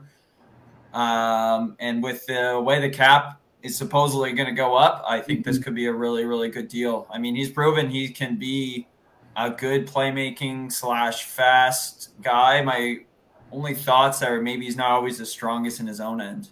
Uh, the few times I've watched Dallas this year, he's not. Uh, I, I shouldn't say that actually. He's pretty solid in his own end, but that'd be my only thing. He's not the he's not the typical Patrice Bergeron, Andre Kopitar type player, but he is offensively pretty sound. Yeah, no, he's. I think he's on the best line in hockey, which is which is good too. When you get two guys that are really producing the way they are in in Dallas, who does this contract benefit more, Bo Horvat or Dylan Larkin? Um, hmm. I think it benefits Dylan Larkin. Um, yeah. Now I, I give it to Dylan Larkin because he's he's he's a guy who's older, obviously, but he's the captain of the team, and I mean, I guess Bo Horvat is also the captain. But I feel like I felt like things were always shaky with Bo, Bo Horvat since last year, just mm-hmm. because it was like, okay, well, you know, we're in a spot where you know, we're supposed to be improving. We're going to be a playoff team next year. If you had asked last year, I don't think Detroit said they were going to be a playoff team, and here they are in the thirds in the in a wild card position. And honestly, I feel like they're going to make better waves than Vancouver will uh, moving forward. So I feel like his his deal is looking probably around the similar. I don't think he's going to be a guy who's going to say I want nine to ten million. I think he's going to range eight point five market, and I think he'll get it for you know what he's done for the team and uh, what he represents. Even watching him last night, I mean, he's a tough nose forward who finished checks, and you know he's a bastard to play against. You, you mean uh, take take it this take this point last year? He bought Zach Werenski's parents tickets to come watch them play, and then he fought Zach Werenski in the same game. Like, that's the type of guy Dylan Larkin is. He's he's an animal. How offensive were those Detroit jerseys last night? How offensive to to yeah they, they, just they just offended me every every bit of those offended me yeah yeah they they were offensive I uh, I was not a fan um, I don't know the whole black and red like with the too much black it just it's not a good look I hope those don't make their way back they were tough to tough to watch last night and I'm we already talked about this at the beginning of the year when they released the retro or the reverse retros there wasn't too many that really sparked my eye but when it comes to like the opposite end of that and being awful, like Detroit was definitely up there for me. Yeah, they they they, they were not good. They were they were not good. Um, you got to be happy about your Leafs. They're rolling. Your little buddy Mitch is playing well. Uh, there's really nothing nothing to complain about in, Leafland right now. Yeah, no, nothing, nothing to complain about. Even though you know, if you would have said a couple weeks ago, how's it going to look without Muzzin, uh, Morgan Rielly, T.J. Brodie, and you know a slew of other players. Uh, Brodie, uh, Jordie Benn, who was one of them. You would have thought, okay, this team is going to crumble, but you give it to, to you got to give it to Keefe. He's kept this team on on a on cylinder and on playing grounds, and they're not making stupid plays because I feel like they have to be liable for everything that they do. Mm-hmm. I mean, mm-hmm. they have no choice but to play these guys. Obviously, that's just comes down to it. If Mac Hollowell's in the lineup, you know that you know things are starting to scrape the bottom of the barrel.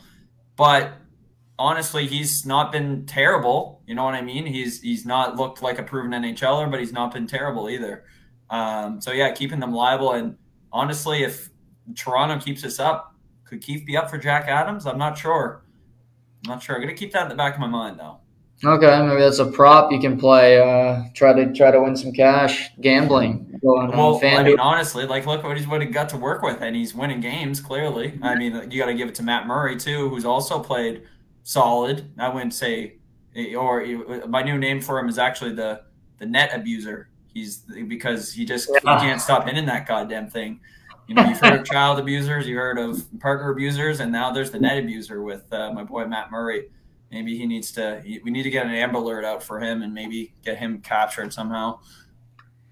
Do you think there's something to the fact that Liljegren and Sandin are playing better because they know they won't get their minutes taken from them because there's nobody to replace them?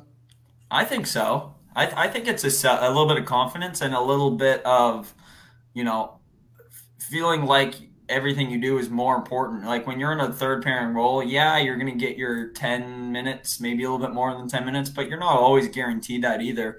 This way, it's like, okay, we're, we're set for the night, you know, and I don't have to feel like Keefe's eyes are drilling me in the back of the head every time I throw one up the middle. I mean, you look at what happened to Sandin in the Minnesota game and on, on you know the Mhm. afternoon game. He almost cost them a tie game and what could have been a loss if it wasn't for Matt Murray. And he came right back out and played just as many minutes last night. So obviously, um, yeah, and and Pittsburgh, and he, you know, it clearly Keith felt comfortable with what he had, and you know he knew that he made that turnover, but it wasn't going to cost him any minutes. So yeah, and and obviously he played well last night. I'll give it to him there. Is Mitch Marner, you know, joining the superstar conversation? Um, I, as a biased person, I would have said he was in the superstar conversation already, but obviously we go back to playing with Matthews. You know, he feeds off him.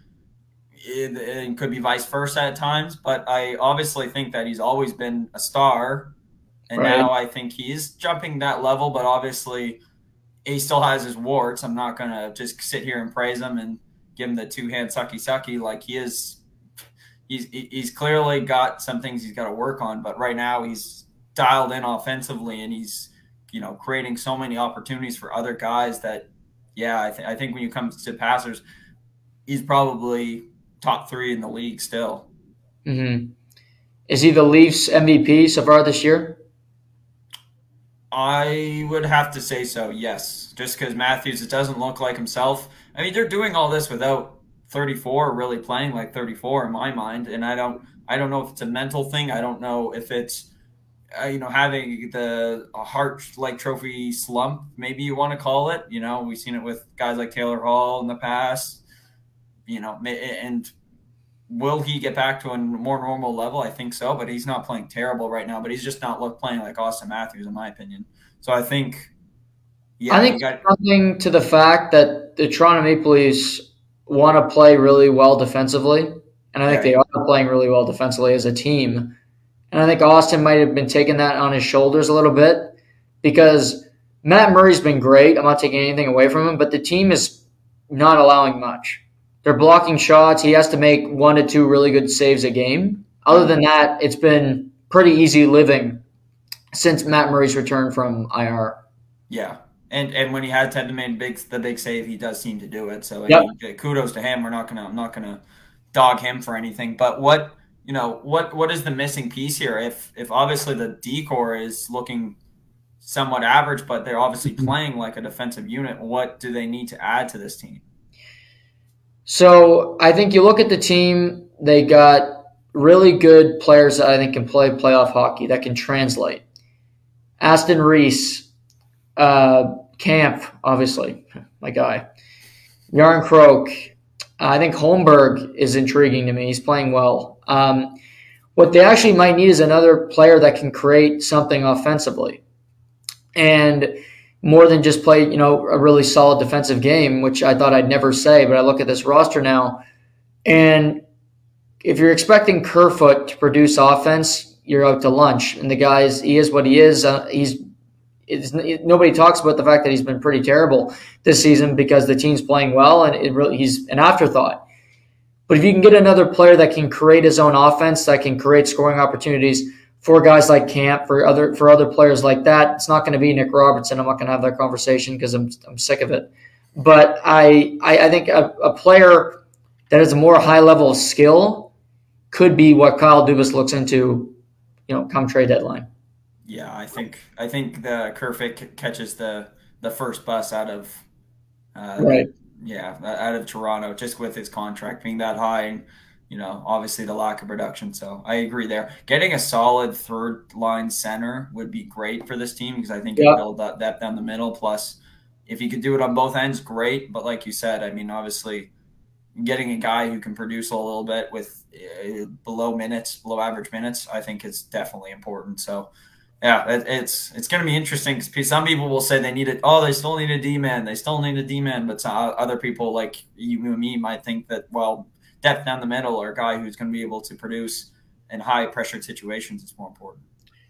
Hall getting these minutes and playing as well as he has, and for these young guys, they've passed the test so far. So if they're playing like this, it's it's not a must have. It might be, but Maybe it frees you up. Like I said, you could use a third line center. Maybe you're aggressive and you go try to trade for Bo Horvat. Yeah, I would. Or Timo Meier. Yeah, yeah, that's. I mean, that's the dream. Um, or maybe your addition is Matthew Knies. People think he's great. I saw him play live four games. I didn't really impress me, but maybe he finds another gear and he's got he's got those college legs. Caufield was really good when he came into the league originally, the first couple games. So was Makar. Jimmy Vesey was good when he first jumped in. You know, when you first jump in, you don't know what you don't know. So you just play free. And then you know the league figures you out. Maybe Knies has a really good stretch and he can be a really productive third line winger for the Toronto Maple Leafs. Yeah, I, I mean, I would I would love that, but we'll we'll see. I don't have as maybe as much faith as other people do with with him, mm-hmm. but who knows? Um, going right from a guy who played in college and who's obviously playing really well on a first line. How about Matty Beniers and the Seattle Kraken? Your guys. I, I wish I could say I was surprised, but I'm not. I mean, I I love this team. I I I thought they'd be good. Like I didn't think they'd be this good. You know, point you know points percentage in the National Hockey League. It goes Boston, New Jersey. Vegas, Seattle, and then your Leafs. I thought Toronto would be in that list. I didn't think Boston would, or the other four teams, quite frankly. So I I'm impressed with them because Grubauer has hardly played. It's been Martin Jones the whole year.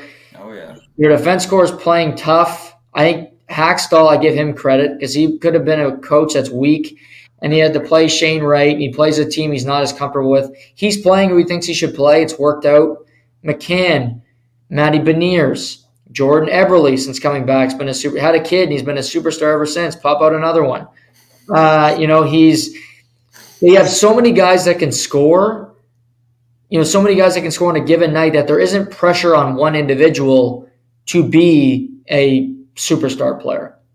Yeah, and I, I think you might have mentioned it, but their best player, in my opinion, the guy who's been really carrying a lot of load, Andre Burakovsky, the new guy. Yeah. You know, you would have thought, hey, I got my ring. I got my second ring, I guess. I got my contract. I don't really have to work that hard. I'm. I don't know anybody anything. I don't know. You know, Ron. Um, I don't know Ron Francis anything, and he's been putting in work and he's been working his ass off. So, kudos to him. He's he's been great. That top line, like you said, has been good with Ebbs. Um, and 75% of teams who are in a playoff spot on uh, American Thanksgiving end up in the playoffs. So there's a good chance that there we're, we're going to see the first Seattle Kraken playoff run. And uh, yeah, and Mike, like you said, Martin Jones, kudos to him. I thought his career was done two, three years ago, mm-hmm. and he's been able to elevate it and play well. And yeah, I mean it's it, it, has been an interesting year. I didn't lie. You you definitely changed my opinion on them early, but at the beginning of the year, I would have had them as a lottery team again. Right. They still could be. I think they'll. I think they'll compete the whole year. I don't see them being that bad. I just think they'll, they'll compete in particular because the Canucks. I mean, this is crazy, but the Canucks are a point back of the Flames. Yeah, yeah. That's tough. That's tough. Yeah, that's a it's a tough look for all Vancouver fans right now as they you know they skid by their in their wins their their wins are skidding by like you know what I mean they're not like we're not they're not winning two three goals like they're in overtime or they're winning by one goal in regulation. Like it's crazy to think that this team is just piss like piss poor defensively. Honestly, for the Flames, they welcome Matthew Tkachuk back for the first time tonight, which should be fun. He's never mm-hmm. energetic, so I'm just assuming it won't get too rowdy. Yeah. Do you expect them to boo him tonight? I don't. I. I. I don't. Yeah. Yeah, yeah, they probably they'll probably give him the gears. I was gonna go the other opposite direction because I was thinking about Huberdeau in Florida and the tummy sticks going on there, and everybody loves everybody, hugs and kisses. Right. But you know what? I think they, I, because obviously, you know, Huberdeau didn't ask for out of Florida. Matthew Tkachuk asked out of Calgary. So Calgary, they're, I mean, all uh, people out west when it comes to hockey are crazy because there's nothing to do out west besides ride a horse, farm, and play hockey and freeze. Uh, and, and, freeze your ass off. You know that firsthand from last yeah. year. Yeah. Um, yeah, so I, I think that is going to be nuts, and I think that he will receive his fair share of criticism. But it's not his fault for wanting out either. I mean, they didn't have the playoff success that he hoped, and he saw he saw a better opportunity with another team. You can't really blame him for that. But does he does the, can Calgary fans feel differently? Absolutely, that's their only right. Yeah, I think he will. For right or wrong, he he did it better than Gaudreau. Like if he gets booed tonight, Gaudreau should really get booed because he screwed them royally, and he took golf and Columbus over you know a team that could potentially compete for a championship. But I think that'll be a fun game, fun game tonight between between those two teams. MVP after two months, NHL. Who would it be? I know who you're gonna say. I know who you are gonna say. I I gotta give it to I gotta give it to your boy. I'll, I'll say Jay So, the old, old Robo. He's, he's playing great hockey. You said he's on the best line. Mm-hmm. I want to go back and forth, but he's got 19 tucks already. Yeah, not like bad. He could win. He could win the Rocket in his what? This is his third year, third or yeah. fourth year. Third year. Like, yeah, that's impressive. Like it. He's he's not a guy I had in an MVP candidate, but I'm telling people right now, put some cash on this guy because he's playing unbelievable. Great line in Dallas. You know, you would have thought, oh, they lost Klingberg, but they picked up guys in the back end you know, they picked up Mar- your boy Mason Marchment, who I know you love, big oh, grinder. Him. He's a love him like a Yeah, he's a he's a heavy guy, but he plays unbelievably strong and with with like. And you got to give to Jamie Benn too. He's, and that's my last comment. Jamie Benn's had a comeback here, regardless yep. of what line he's on, and he is playing like a true leader on this team. Yeah, I can't disagree. I mean, Jason Robertson, come on, he's a pretty good player. So he's also also got my vote. Who's playing better, Celtics or Leafs? Oh God, Celtics. You put their te- you put like they've lost to two teams this year. Yeah, you know the two the teams. Bulls, the Bulls have their number. The Bulls and Cleveland are the only two teams that can beat the Boston Celtics right now. Right. I mean, it, it's just been unbelievable. Nine game nine game winning stretch in November. Um, they just find ways to win. They played Blake Griffin at a center position last night, and I'm like, okay, this probably isn't going to go the way I wanted to, but yeah, they, they just find it. They find it every night. Um, they can pass. They make plays for each other. They're solid defensively, and they're going to get Robert Williams back, the Time Lord. And uh, when he when he does, it could be it could be very devastating for the league. Um, who is the closest to them right now in the league as a whole? Bucks. Yeah, I feel the same. That's who I had written down. It's the only team I think's even close. Yeah, I mean, yeah, I, I like I look at the teams in the West and they're too spotty. They they don't they don't string enough games together. and They don't play enough consistency like the these two teams do. I can honestly say this: I don't think there's a even a yet. I don't even know if there's a good team in the West yet. Yeah. Good. I'm not saying I'm. I'm not sure because they're all the same record. Phoenix maybe, but I like I Chris Paul's hurt every damn game. Like I need him to play, which I don't bank on. So I everybody's twelve and eight. Yeah, yeah, exactly. Yeah, everyone. It seems like they win two, three games, and then if you like Utah, your Utah Jazz, yeah. lose five straight. Yeah, like that's and you're kind of right back to square one with this team. Same with your King. Uh, we're we're gonna be a Sacktown uh, pod from now right. on. By the way, we're gonna we're gonna knock them down every Tuesday. They won three. They won three or sorry, opposite. They've lost three straight, Yep. but I still have faith in them. They're interesting because they've got a good bench. The Malik Monk is unbelievable coming off the bench. This guy can rip 30, 25, no problem.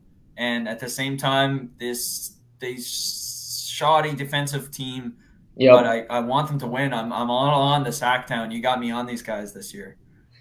Yeah, it's a good bandwagon to be on because God, they're a good league pass by. My God, they play. They're just they're fun to watch. Like I will say that as I, I joke about Sacktown, but they're they're fun. Um, the Mavs. I'm worrying about the Mavs. I wasn't big on the Mavs for the year. Well, I had Walker on. He loves the Mavs because he likes Luka and he Big Mark likes, likes likes LeBron and he likes all those. You know, he likes the the scratch teams. You know, I, I like rooting for the underdog, but the teams that nobody likes, but like Sacktown. But it's Luka and a bunch of Jags, just guys. I Always chilling. I they're again they're like everybody in the West, but I just don't see this team elevating that much for like he's averaging a triple double a game. He's playing out of his mind, Luke, and they're still they're below five hundred. Yeah, yeah. I, it's about bringing someone in, right? But like, how how do you bring someone in with nothing? Like, you don't have anything to trade, right? Like, their picks, some of their picks are locked in. I, I mean, I, I don't know. It's it's going to be difficult because they're you could argue who's their second best player. It's not Christian Wood. It's not No, Christian Wood. stinks. Yeah. Uh, Bullock.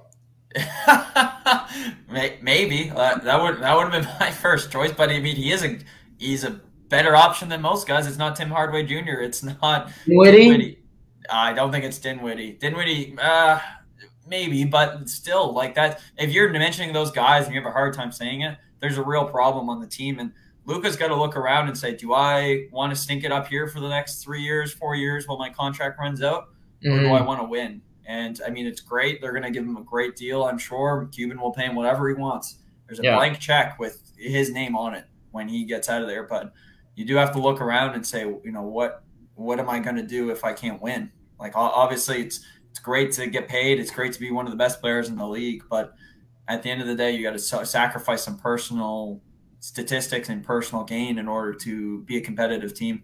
And at the same time, we said this. I'm saying all this, but obviously, like they went to the conference final last year, so it's not Yeah. like they're made of shit. Like I, I do think they're a good team. They just need to add someone to to it to just to be competitive. But I don't know even know who you would go and grab.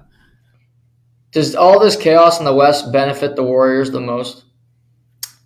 I think so because at the end of the day, they're just going to pull right out of this and probably be like a fourth, fifth seed, and probably be I don't know right. They could be right back in there. They don't have the same team as last year. I'll say that. Yeah. I, I've watched them a couple times this year, some late games, and they just don't have that same structure on their bench. You know, their Wiseman's playing now, playing in the G League. I mean, Yeah. that was that's obviously been a, a really big flop for a pick for them, and I think they have to wear that. But at the same time, they do need to make some kind of change. But at the same time, like you're like you said, like they can they can flop and have a bad first half of the season. I think they'll just pull it right out because they're all veterans. They've all been through this before, and they're Yeah. going to probably get into a fourth, fifth seed just like they were last year. Confidence level in November zero to 100. Celtics win the title. My confidence is a solid 90. 90. No, no, yes, 90. Not not going over 90. I don't want to say Okay. 91, 92. I like, I like it. You're very confident then. Very confident. I am just because they have that experience now. It's like okay, like they've done it before. May, has Tatum learned his lesson? You got to hope so. Has you know, has Marcus Smart found out a way to play more consistent in the playoffs? Yes. Has Grant Williams improved as a player? He's only 23 and he's been in the league for five Look, years. is- 46. I know he, he looks like he's he looks like he's 30 with his cut, Yeah. but he, he's he's still a young pup who's really learning his way around the league. And Mhm. if you, you're, they're playing all this well, like I said, without Robert Williams, who I think if you just let him be healthy, right? Like you let him get as healthy as possible, and you bring him in and you dominate, which you know we, we, they can do. Obviously, Um, he was banged up in the playoffs last year, and he still played magnificent, magnificent. So, yeah, I, I think you do that. You still worry about teams like, um, you still worry about teams like Milwaukee who are just as banged up in some ways. And I don't even think Giannis has really hit a peak this season yet. So if he if he really gets to where he's supposed to, plus you got guys coming back, I think they're going to be your biggest threat. I'm not scared of Miami. I'm not scared of Philly. I'm not scared of Brooklyn. So yeah, it's it's about that, and then how good the team you're going to meet in the playoffs is, which can be questionable with uh, the way we've seen the start of the season on that side. What do you got coming up this weekend? Any big plans? No plans. I got a, a couple friends visiting the the ho- the homestead on um, on Friday. Got a, got a nice, gonna be a nice little dog, Alfie, uh, golden retriever. And nice. I think I'm gonna watch my brother play maybe in Hampton on Saturday. That's not that's not official, but it'd be nice to see him get a little puck in. Um, and just, you're gonna love this. Get the Christmas tree up because I know you love Christmas. I it's a little early, no? Uh, the first of December. I mean, you're you're kind of entering that territory where you can kind of kind of think about it.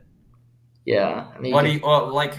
I, I don't know. Like I see, I know I chirp people after November. Uh, sorry, after Remembrance Day. You know, throwing up the tree, not even letting the soldiers, you know, fully be saluted yet. But right, I think when you hit December, it's appropriate timing, and I think most people start to see them get their trees because it's a scramble, right? Oh, you know, if, if you're if you're like us, it's like we don't go out and cut a tree, which is maybe another debate for another podcast. But it's like okay, we got to get a good tree now, and then they're all getting taken up. So there's that panic right at the beginning of December. Yeah, I had a joke there, but I'm not going to say it. Um, okay. I'll save that for after the podcast, but I had a joke. Um, it's hurting me not to say it, but um, I, yeah, I mean, I would just, I think it's a bit much the whole Christmas tree and everything, but I you would uh, press, you would do a full click, you know, the movie Click, and for yes. listening out there, you would click skip right over Christmas, wouldn't you? I would, hundred percent. Yeah. Yeah, I could see you, you, Adam Sandler, and the whole gang, the, the Grinch, the Scrooge, yeah, all you guys. Me and Jim Carrey, Sandman, all can hang out. Just yeah, Sandman. Yeah, exactly. Um, just a just one big skipper. How about if you don't have any gifts wrapped, you can't put a tree up? So, so your your thought is your presents have to be bought before you get the tree. Yeah, because why put the tree up if you can't put anything under it? Yeah, but pe- people love the idea of seeing and presenting their tree to other people. It's just I, I don't know. Like I can't describe it. It's just their that's their thought process. I, I understand where you're coming from. Too. You enjoy decorating it? Not necessarily. I let that go to my significant other. I'm more I'm more the guy who puts it up, gets the water going. I'm the big clean guy because we do natural. We're we're au naturel here, so I'm right. always underneath the tree, getting it looking tidy before guests come over. Get the Christmas, you know, get the things underneath. Oh, the cat's right. clawing at the tree. Well, get get it, swat the cat away. I'm that guy. I'm not the decorations guy. Okay. I'll leave that to another department. Right. No, that's fair. No, I. uh People should put up their trees. I'm a Scrooge. I uh, I don't I don't put one up. I my mother I helped my mother put hers in the other day, which was God. Hey, you the browning points though for doing that. Oh yeah, oh yeah. It was thank yous and give me a hug and you know that crap. But I mean that's enough of that. Not enough not enough love. There's enough love in the world. Christmas, God. But um, no, good to hear about the Christmas and the hockey and the little dogs. So happy to hear happy to hear about that. But no, have a good rest of the week. There's there is one thing I gotta announce because I'm a, I'm oh. a my or mine my word. Um, fortunately, I will I will not be getting my three letters. Um, I said last week. I said win or lose. I, will announce it on the pod. I did not pass. Um, I partially passed my exam, which was a huge devastation to me and how I felt about myself this weekend. But at the same time, I know that uh, I'll get back on it. So I, I know I, I said it last week. I would announce it either way. So I had to I had to say something. Well, good on you. You didn't have to do that, but uh, we're all behind you here, and you'll you'll, you'll, kill it the next time. So we, we know that. But uh, have a great weekend. We'll be talking to you this week, and uh, we'll uh, we'll we'll talk to you soon. Thank you, thank you. Best of luck to you and Beamer on uh, Friday. I, yes, take it easy. On, t- take it easy on my guy. I know he's been going through a rough one. See you, buddy. Sounds good. To see you, buddy. There's Seamus Fillmore. Always a pleasure to talk to him on a Tuesday. As you just mentioned, Ben Wright will uh, Ben Murray will be on here on Thursday. He uh, hasn't been on in a minute, but it was his birthday yesterday, so happy belated birthday to Benny. Great friend and great friend of the show. We'll talk about a lot of different things coming up on Thursday. Tomorrow, we'll react to a lot of the things happening tonight Flames and Panthers, Golden State, Dallas, and the NBA. Tampa's in Bo- uh, Boston's in Tampa tonight. A lot of intriguing stuff around the world. We'll recap the World Cup tomorrow. We'll talk all things happening in the world of sports. Until then, take care, everybody. This is To The Point.